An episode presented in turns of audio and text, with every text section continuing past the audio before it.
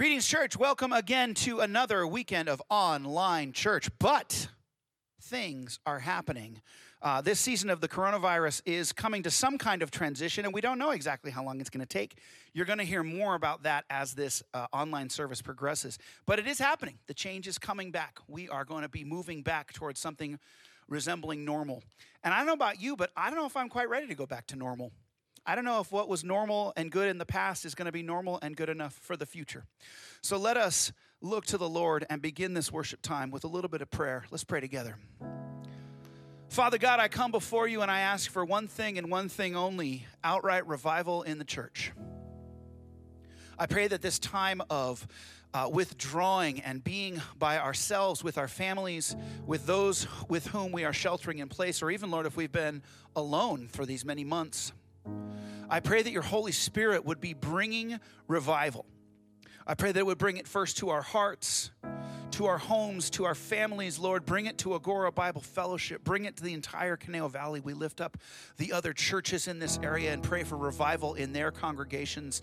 Let there be a fresh outpouring of the Holy Spirit over this entire area, over our state, over our nation. And Lord, if it is your will, let outbreak uh, let an outbreak of revival happen all over this earth. We pray these things in the mighty name of Jesus, over whom all of this falls under authority.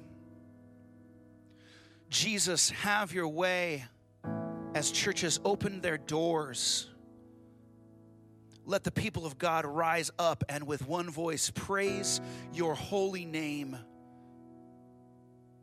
We pray this in the mighty name of Jesus. In the name of the Father and the Son and the Holy Spirit, church, we pray. Amen.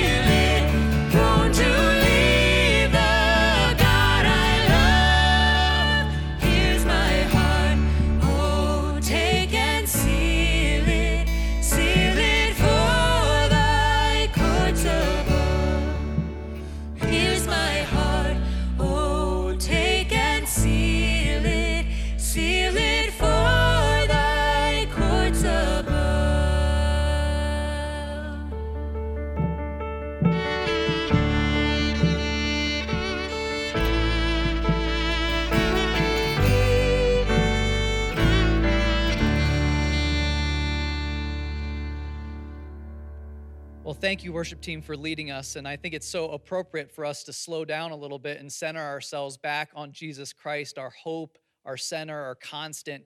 Uh, it's been a really uh, interesting week with just so much disunity in our country, and wanted to just take a, a moment just to uh, pray just before we continue in our service, if you wouldn't mind joining me.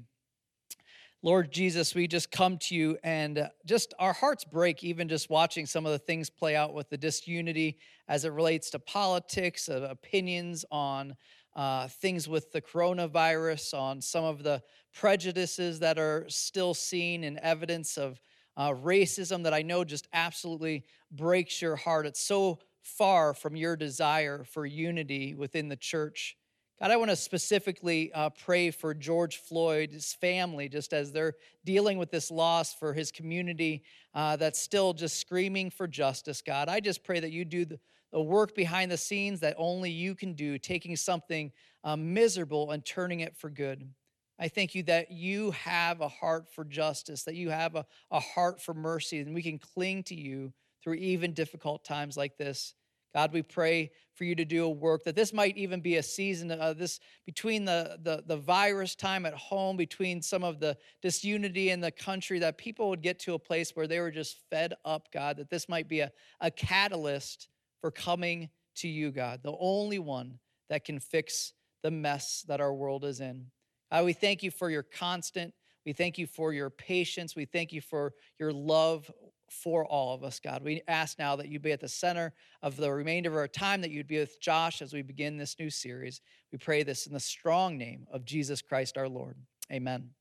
Well, church, I wanted to give you just a few uh, updates as things happening within the, the body here. I'm so grateful, extensions of unity that I've seen even within the church, and wanted to answer some of the questions that people might have about what's going on in the uh, upcoming as far as the church opening as you can imagine, in a church uh, our size, there's a lot of different perspectives. And so we've been, as a leadership team, trying to, as best as we can, come up with a plan that really cares for everybody uh, in our church. And so uh, we've sent out, just to gather some more information, we sent out a survey this week, we, a digital survey that we'd love for you to take a few minutes to fill out. It gives us a better sense of uh, the perspective that everybody has going into this. But we have planned to continue uh, for the immediate future to do an online service that we send out to you every single week. We really hope that's been a blessing to you thus far. So we continue, plan to continue that.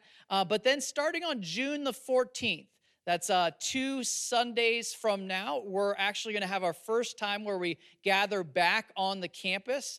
And uh, we're doing, uh, working hard to really make sure we're following local guidelines. There's a lot of different uh, hoops to jump through, making sure that we're okay with our insurance carrier. You can imagine a lot of different things we have to think through. Uh, but we're excited because we believe our campus really is designed to accommodate uh, a group that can really be in different venues that can really uh, meet people where they're at. Uh, for those that are coming back, the parameter is going to be that they have 100 people that can be on our campus. And so, depending, we're going to do online registration for those services. And depending on how many people register, we'll determine if we have one or two services on a Sunday morning. If it's two, then it'll just be the normal times of 9 and 1045. If it's one service, we'll just do a 10 a.m. service. And the plan is to have three different venues on this campus where you can watch the service. One, uh, obviously, being in the worship center. We're going to have all the doors open, as much air moving through here as possible. A second venue for uh, the live services would be out in the courtyard where you have that large screen and opportunity for people to be outside. And then a third venue being in the well, which has, if you remember, those huge doors that open and kind of create it to be like an indoor outdoor space. So we're doing our best in the next couple of weeks to get all of these things set up. Next weekend, on the weekend of the 7th, we're doing a staff and elder walkthrough on the Sunday to see what a service would feel like. We're trying to take as many safety precautions. We really want to set the table for this to be an amazing experience coming back as we ease back into some degree of normal. So that's the latest update. I would be grateful for your continued prayers as we're trying to move forward with caution and with, with wisdom in this area. Well, hey, church, I've got a couple announcements for you, but I first wanted to just take a moment to let you know that our Compassion Church that we partner with in Ecuador and Bolivia, they are doing just great right now. They wanted to tell you that they are safe and they are healthy, their families are doing well, and they're eternally grateful for ABF and the support that we've been able to show them as they've been advancing the Great Commission. They are asking that we would join them in prayer for an end to COVID-19 so that both their countries that they can return to normalcy and um, just continue in their ministries. So I just want to say a big thank you to all the families that are supporting all those children of Compassion International in Bolivia and Ecuador. Thank you so much for that. Well, hey, another way that we can be serving in our local community is through the Conejo Valley Meal Program. We've got another one of those coming up on June 8th. It's over at Holy Trinity Lutheran Church in Thousand Oaks. And you can sign up online to bring sack lunches or sign up to bring one of the meal items that they'll be serving that evening. And as you can imagine, this will influence so many families that are in desperate need in our community. Well, I know a lot of you have been jumping into these Zoom meetings each week, and if you haven't been, we want to see you there. So join us this week. We have uh, Zoom groups for men, women, youth groups. Please join us. It's a great way to connect. And I know our women's group, man, we are just enjoying our time together and going deep spiritually. So hope you'll show up and meet us there. Well, hey, we have so appreciated the ongoing generosity of our church community. We are so thankful for how you've been giving. And a few of the different ways that you can, continue giving to ABF is just online or through our app, or you can just mail in a check to the church. Thank you so much for just your support over this time. Well, hey, kids, I have a question for you. Do you love your pets? Because we've got an amazing challenge coming up for you. Our next challenge is called Best dressed pet. And so, what I need you to do is grab your pet and put a costume on them, maybe even put a costume on yourself, and take a bunch of selfies and send them into me. We can't wait to see what's going on with your furry friends. You want to see a couple of mine? I've got Bailey and Buns. Take a look.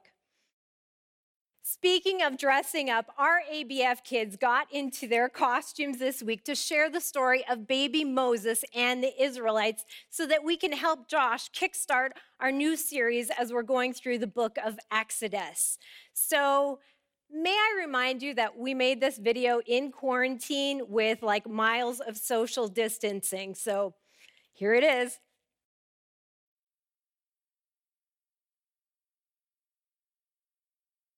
This is Egypt. But what happened? When Joseph brought his family here, they were all doing well. Now, the Israelites are working like slaves. Apparently, the new Pharaoh, who had forgotten all about Joseph and what he had done for this country, was afraid of the Israelites, for they had grown in number and were very successful and strong. The new Pharaoh and Egyptians despised the Israelites. Pharaoh has done a terrible thing, Miriam. He has passed a law that every Hebrew baby boy be killed. Even my little brother, what can we do? We must hide him. I need your help. They hid the baby in the house for a few months, but baby Moses grew bigger, taller, and noisier all the time. It became impossible to keep him quiet and hidden any longer. Every day, the baby's mother prayed and asked God to spare Moses' life from the Pharaoh's wrath. But God had even bigger plans for Moses. He was not about to let him perish in the Pharaoh's hands. Instead, God gave Moses' mother an idea. We need to do more than just hide Moses, Miriam. I know Pharaoh's daughter is without is without child. Maybe if she sees Moses, she, she will want to keep him from harm. So they made a basket and put baby Moses inside it.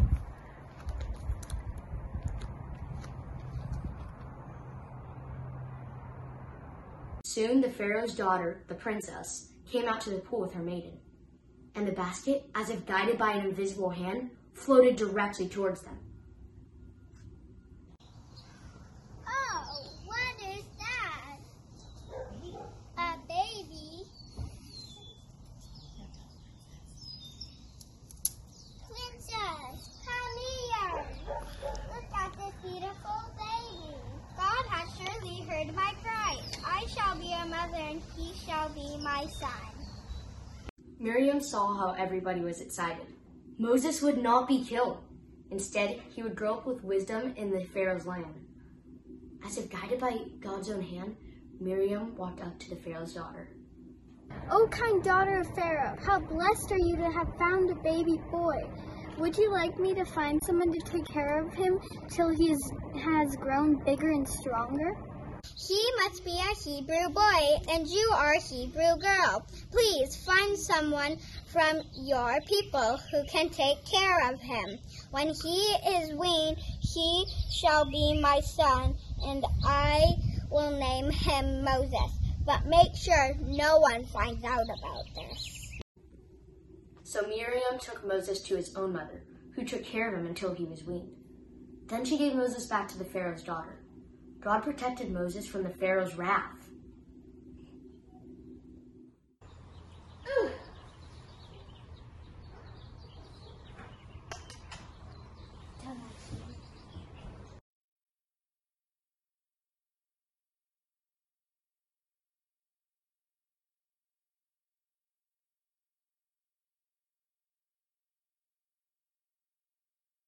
Is it really that easy for everyone to just accept what they've been telling us? Is what he thought as he was walking home from an exceptionally rough day at work. He'd actually been struggling with that thought for a while, especially since he had gotten the news. See, he desperately wanted to trust his family and the things that they'd been telling him since he was a little boy. But on the other hand, the story just seemed impossible. I mean, his life was hard. Hard like a difficulty that you and I can't even understand. His entire life, the only thing he knew were miserable living conditions and even more miserable working conditions literal slavery. I don't blame him for having doubts. The story was so far fetched. The idea that his great uncle used to be second in command, that's crazy. But that wasn't even the hardest part for him to swallow. He could not comprehend how everybody else just went along with the idea that their God was any different from any of the other gods, that their God had any real power, that their God was going to keep his promises to give them land, to make them into this great nation. How is that going to work with the baby laws? He concluded that they just needed hope and they were willing to believe anything. Personally, as for him, he felt alone. He couldn't imagine the idea of bringing a little baby girl into this world. That thought was terrifying to him. But even more terrifying, what if it was a boy? Well, hopefully, you picked up a little bit of what was going on there in that story. Um, for those of you that are still completely lost, it's okay. That is not a Bible story that you've just forgotten over time. Uh, that's a completely fictional story that I made up um, from the perspective of Moses' father. Uh, does anybody know Moses' father's name? Uh, go ahead and say it at home if you know it. Jethro would be incorrect. Uh, Jethro was actually Moses' father in law. That's actually where my mind went uh, initially when I was thinking about Moses' dad. Moses' dad's name was Amram. We actually don't know a ton about him. And uh, actually, just a little disclaimer I'm not even claiming that I know that that's how it went. I think it's quite possible uh, that Amram was this man of incredible, unwavering faith. Uh, really, my purpose for sharing that was one, stories are just fun and cool, right? Like, how good was it to see the little kiddos telling the story of Moses uh, in that video? But also, just wanted to bring you into the situation, bring you into what was going on. For Amram and his world, I'm sure that he had heard about the famine. I'm sure that he had heard about his great uncle Joseph being second in command of the entire country of Egypt. I'm sure he'd heard about God and the promises that he had for their people. However, his current reality was just so, so harsh. Most likely, he had lived his entire life in slavery. And at the moment, his wife is pregnant. They don't know the gender of the baby, but they do know that if it's a boy, he could easily be killed upon birth. Uh, personally, I just envisioned myself in his shoes and tried to bring the story to life with how I would probably be feeling if I were him. And I'm going to use that as just a little introduction for where we're starting as we start the book of Exodus. If you've been with us for a few months, uh, a couple months ago we went through the book of Genesis, and now we are picking up in the very next book, Exodus. Um, so Exodus was written by Moses back in the 15th century BC. Tells the story of Israel's exodus or exit out of uh, slavery and exit out of Egypt. It also tells the story of their leader, Moses. Uh, so if you caught that, Moses is both the author and one of the main characters in the book, uh, which could be a little conflict of interest. But one of the things that I love about Moses' authorship is he's pretty raw and real. He does not take out the bad stuff about him, and uh, it's pretty sweet. I think you're going to like it as we dive in. A couple other things that you're going to see as we go through the book of uh, Exodus. Uh, we really see God as the Redeemer and the promise keeper. How he keeps his promise to Abraham, which was made back in the book of Genesis, to give Abraham's descendants land, to make them a great nation, and then to bless all other nations through them. And this is all despite a whole bunch of opposition from Israel's enemies and Israel themselves. Uh, let's pray, and we're going to dive into chapter one. Let's pray. Dear Father, um, Lord, just thank you for a time to get into your word. Um, Lord, I pray that you would bring uh, this story of the Exodus, that you'd bring this story of chapter one to life. Uh, Lord, I pray that you'd speak to us about your character and who you are um, through this study. Lord, I pray that you get me out of the way. I'm thankful for a chance uh, to be here today. Uh, we love you. We give this time to you. And we pray this all in the name of your son, Jesus. Amen. So go ahead, grab your Bibles, phones, tablets, whatever you use to get into God's Word, and flip over to Exodus chapter 1. That is the second book in the Bible. Uh, there's not going to be a competition today. I know some of you really enjoyed the competition last time I was up here, but I know that also I was the start of a lot of fights. Uh, I was the source of groundings in the home, and I know that there's a number of dads out there that shamelessly just defeated their children in the competition uh, which I kind of approve of. Um, but we're not going to have a competition today, so I apologize if that offends you. Uh, we're just going to dive into God's Word. So go ahead and take a look. We're going to catch a quick recap in verses 1 through 7. Verse number 1. These are the names of the sons of Israel who came to Egypt with Jacob, each with his household Reuben, Simeon, Levi, Judah, Issachar, Zebulun, Benjamin, Dan, Naphtali, Gad, Asher. All the descendants of Jacob were 70 persons. Joseph was already in Egypt. Then Joseph died, and all his brothers, and all that generation. But the people of Israel were fruitful and increased greatly. They multiplied and grew exceedingly strong, so that the land was filled with them. So, here in these first few verses, we get a good refresher of what was going on at the end of the book of Genesis. We see Jacob, or Israel, and his entire family move to Egypt in order to survive the famine that was going on. Joseph was already there. And if you remember the story from Genesis, his brothers, all those guys that were listed above, sold him into slavery, and through a really cool God story, ends up as second in command in all of Egypt and ends up saving Egypt, the surrounding areas, and most of the known world. Really cool story. Go and check it out if you haven't read that one recently. Jacob and all his family, as they moved down, there was 70, 70 people, and they multiplied greatly. Now, greatly here uh, is a vast, vast understatement. They started with 70 men journeying into Egypt. Back then, they just counted the men. So 70 men journeyed into Egypt. And then, about 400 years later, over 600,000 men journeyed out of Egypt. Their entire company totaled over 2 million people at the time of the Exodus. They are no longer just a family, they are now a nation. And how cool is that to see the Lord already beginning to fulfill his promises? Really, really cool. But as we continue, you're to see that it's not all happy. Uh, we're to see a rough new reality here starting in verse number eight. Now there arose a new king over Egypt who did not know Joseph, and he said to his people, Behold, the people of Israel are too many and too mighty for us. Come, let us deal shrewdly with them, lest they multiply. And if war breaks out, they join our enemies and fight against us and escape from the land.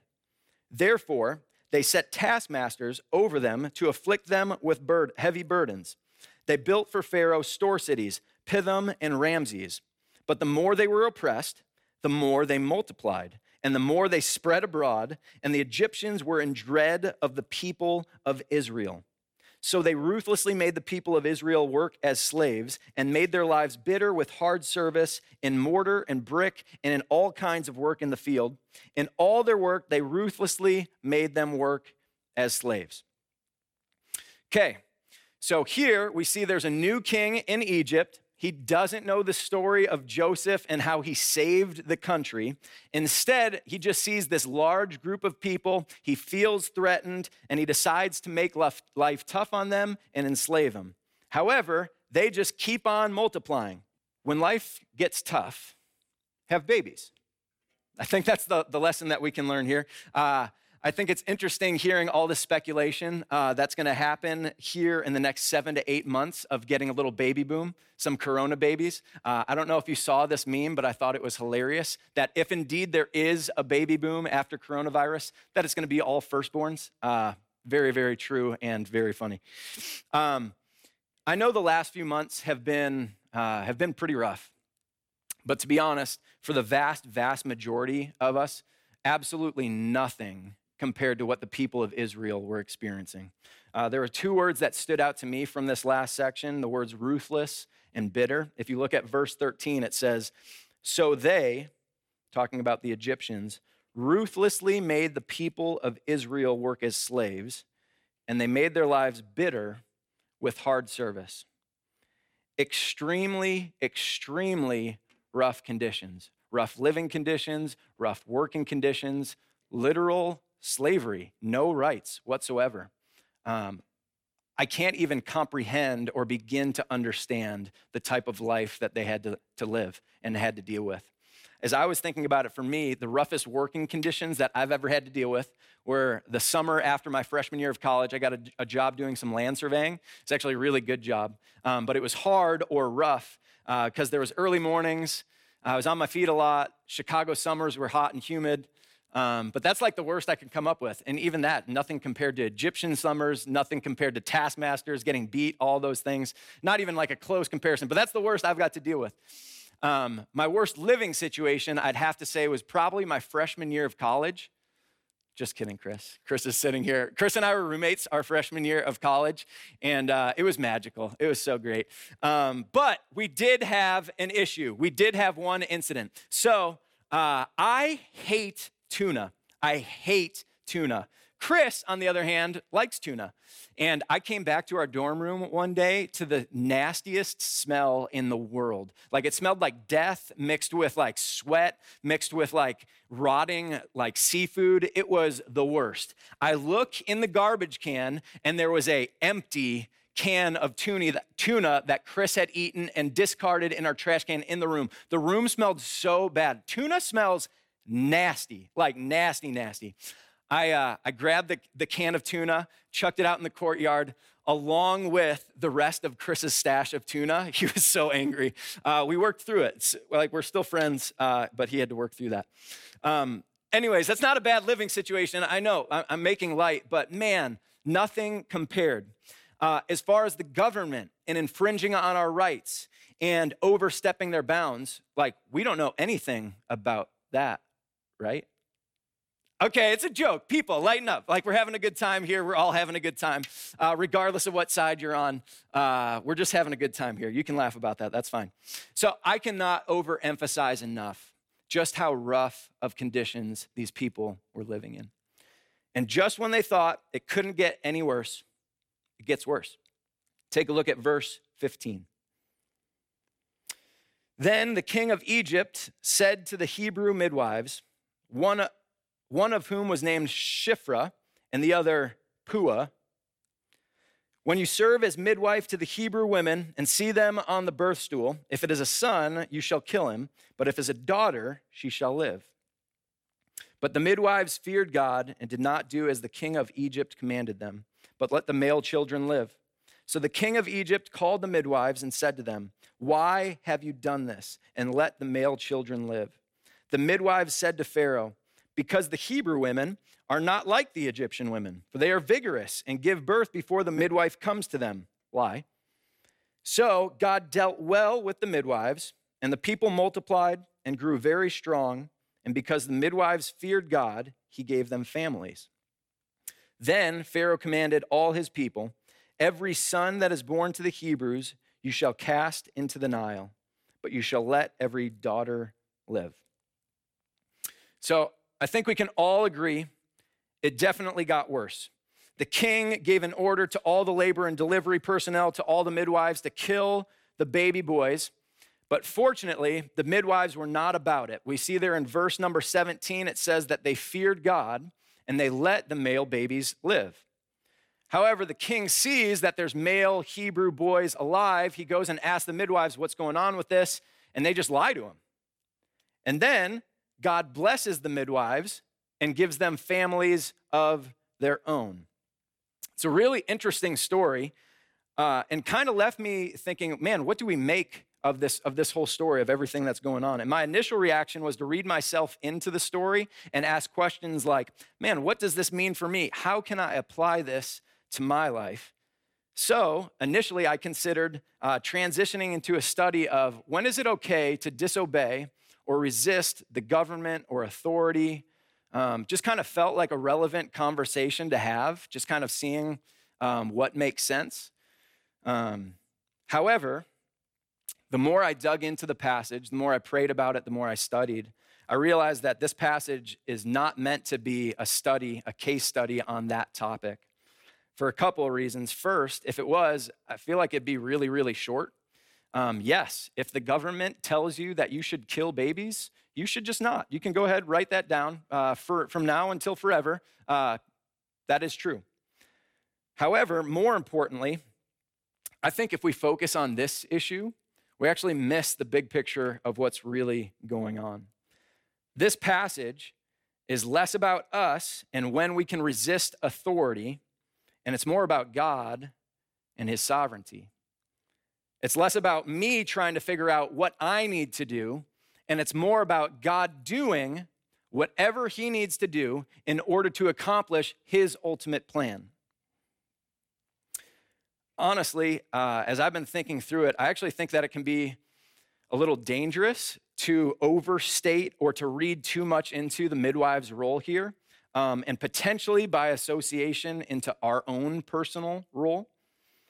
Um, I think some might say, but Josh, if the midwives didn't do what they did and they had listened to Pharaoh, like baby boys would have died, like the whole story would have changed. Everything would have changed if the midwives did something different. And my question is would it really have? Would the big picture really have changed much if the midwives didn't do what they did? Take a look at verse 22 really quick. The last verse down there at the end of the chapter, it says, Then Pharaoh commanded all his people, Every son that is born to the Hebrews you shall cast into the Nile, but you shall let every daughter live. So here we see the game changes already pretty quickly. Pharaoh commanded all of his people. Now we're not just talking about the midwives ever, anymore. We're talking about every single Egyptian being ordered by law to execute the Hebrew baby boys. Yet, the baby boys survived. The nation of Israel grew and grew and grew, despite the fact that the entire country of Egypt was out to stop that very thing from happening. Don't get me wrong, the midwives, I think, were amazing, amazing women. They acted on their convictions. The Lord blessed them. Uh, I think it's so sweet that Shiphrah and Puah, that they're honored and seen here in Scripture because of the brave actions that they took. I don't want to take away from that. They played a great, great role. However, I would argue that they're unnecessary in the grand scheme of things. They are certainly not the heroes of the story. Uh, just recently, I finished watching The Last Dance, the documentary of the Chicago Bulls, and I know that there are plenty of, out, of you out there that are so sick and tired of hearing about the Chicago Bulls, and I'm sorry. Man, imagine living with me. Like, I'm not even just putting on a show. My wife is a saint. Um, this is my life. Uh, so I just finished watching it, and uh, they actually made game six of the 98 finals into a movie. Really, it's just a high definition showing of the game with some cool like behind the scenes stuff it's awesome. It's been so fun to like go back relive my childhood the glory days uh, loving it. Um, i was watching the game and in the first quarter bill wennington one of our backup centers for the chicago bulls comes in the game and he plays a whopping four minutes the only four minutes that he played in the entire game those four minutes are highlighted by a jump shot that he hits. He gets a little pass from Steve Kerr down on the baseline, squares up, hits a beautiful little jumper for two points to put the Bulls up by a score of 20 to 19. Great shot, great moment. Bill Wennington has no other stats in the game no rebounds, no assists, no steals, no nothing. That's his only imprint on the box score in the entire game. The shot was nice, don't get me wrong, it was, but my question is this What would have happened had Bill missed that shot? Or even to a greater extent, what would have happened had Bill never played in that game or in the series? Would the Bulls have lost that series without Bill Wennington's contributions? And my answer to you would be a resounding not a chance. Not a chance. Uh, let me remind you, they still had Michael Jordan, okay? They still had Mike. Um, and this is where the illustration gets a little dicey because I don't want to compare Michael Jordan to God.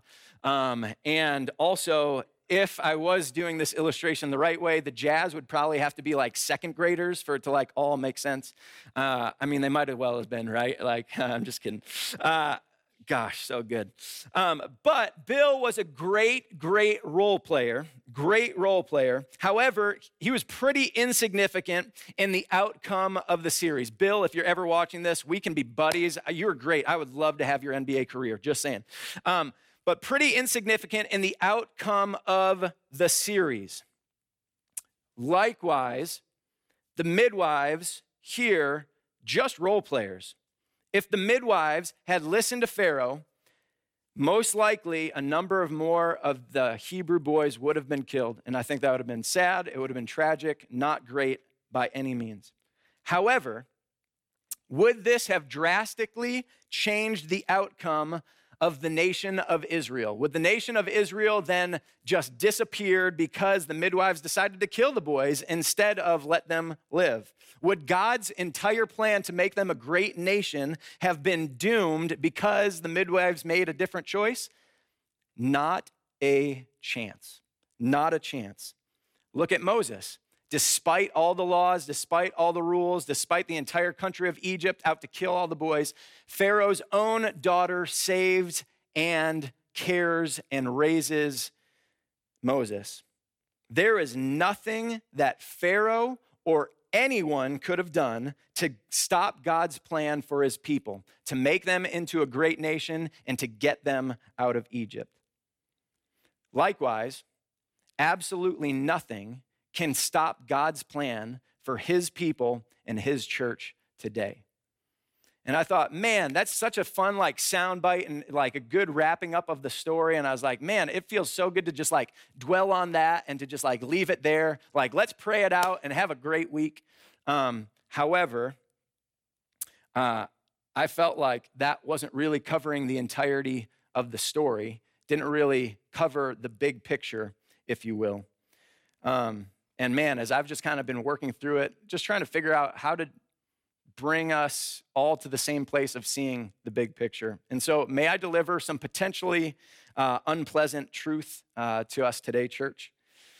Um, although nothing or no one can stop God's plan for the church, which is absolutely true, we have no idea what God's short term plan entails. We have no idea what God's short term plan entails. You and I are not guaranteed comfort and prosperity in this lifetime. The Lord makes no such promises to his followers. He actually promises the exact opposite. He promises us suffering. To turn our attention back to Moses' dad, Amram, and his generation, there were plenty of people that lived during that time that lived their entire lives, the entirety of their lives, in slavery, in ruthless and bitter slavery. Still today, there are plenty of believers around the world that live their lives in ruthless and bitter conditions. I think of people in countries around the world like North Korea, the Middle East, China, Northern Africa, etc., etc. There are plenty of people in the world today that follow and love the Lord that are experiencing ruthless and bitter conditions. And maybe it's just me, but I actually don't think that it's a guarantee that we will always enjoy religious freedom here in this wonderful, wonderful country. Uh, I don't know if or when or what or how or how any of that looks or what it could look like, but I do know this. I do know that God is not up in heaven shaking in his boots thinking, man, I really hope that the American church does not lose their religious freedoms. That would be such a damper. I don't know what I would do. I know for a fact he is not up there worrying about that detail. The health of the American church is not dependent upon the religious freedoms that we receive from our government.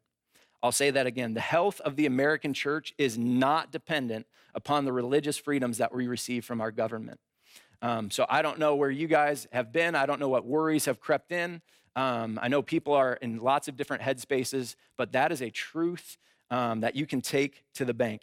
Even if the worst happens, even if we lose all our freedoms, we're not allowed to meet ever again legally.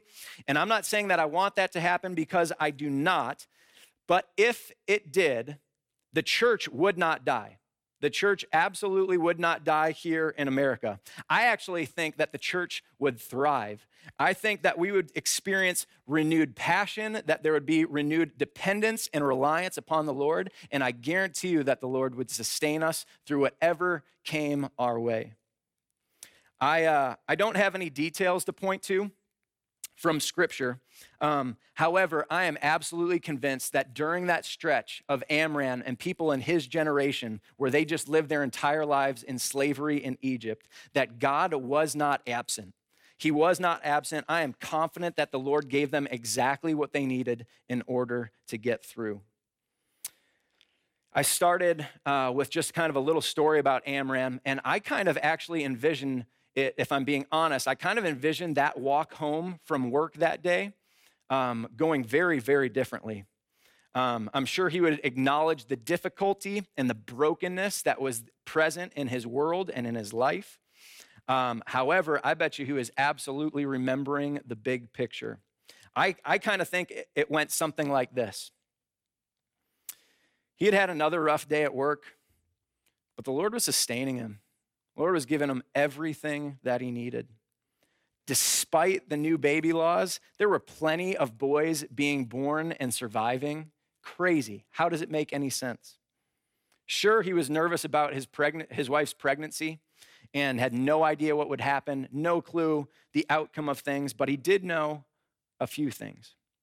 He knew that God is good. He knew that nothing can stop the Lord's plan. He knew that God was clearly building the nation of Israel and that he was going to use their nation for his own purposes, whatever that looked like.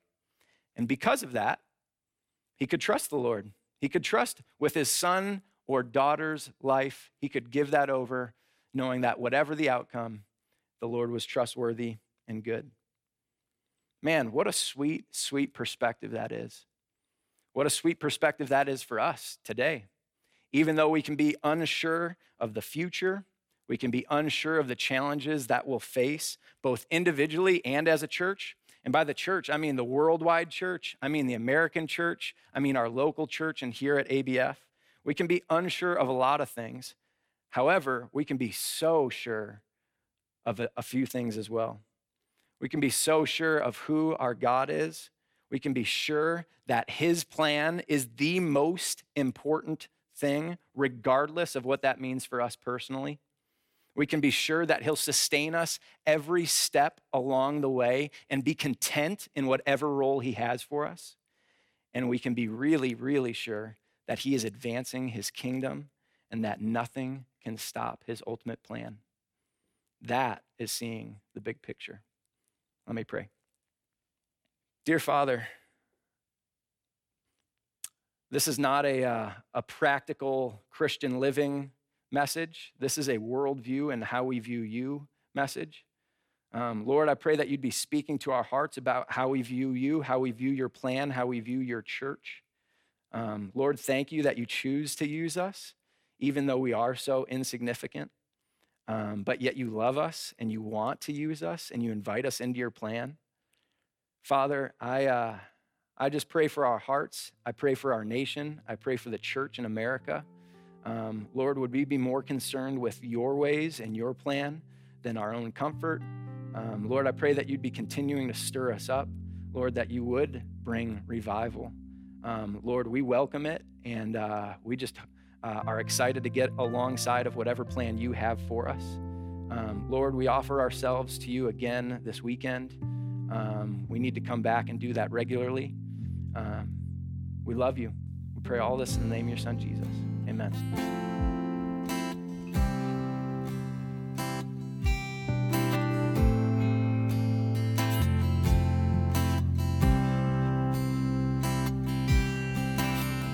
There's a grace when the heart is under fire.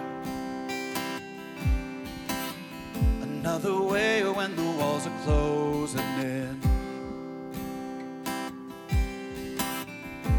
I look at the space between where I used to be and this reckoning, I know I will never be alone. There was another in the fire standing next to me. There was another in the waters holding back the seas. Should I ever need? how I've been set free.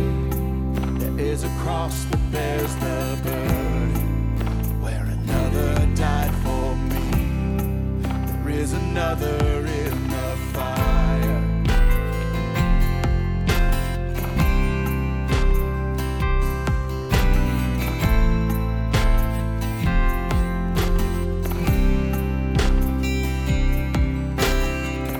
All my dead left for dead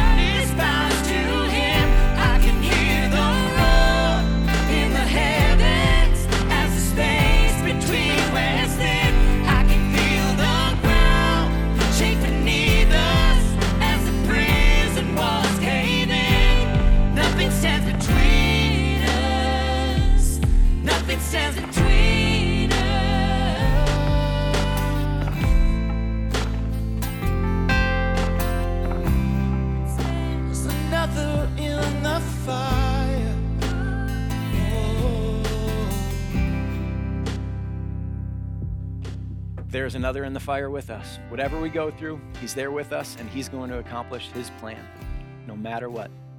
Uh, play your role as your best Bill Wennington, who I actually got to meet once, and uh, I'll have to show you the picture at some point. Um, but, church, know that we love you. We care for you. If there's any way we can be praying for this week, let us know. We'll see you soon.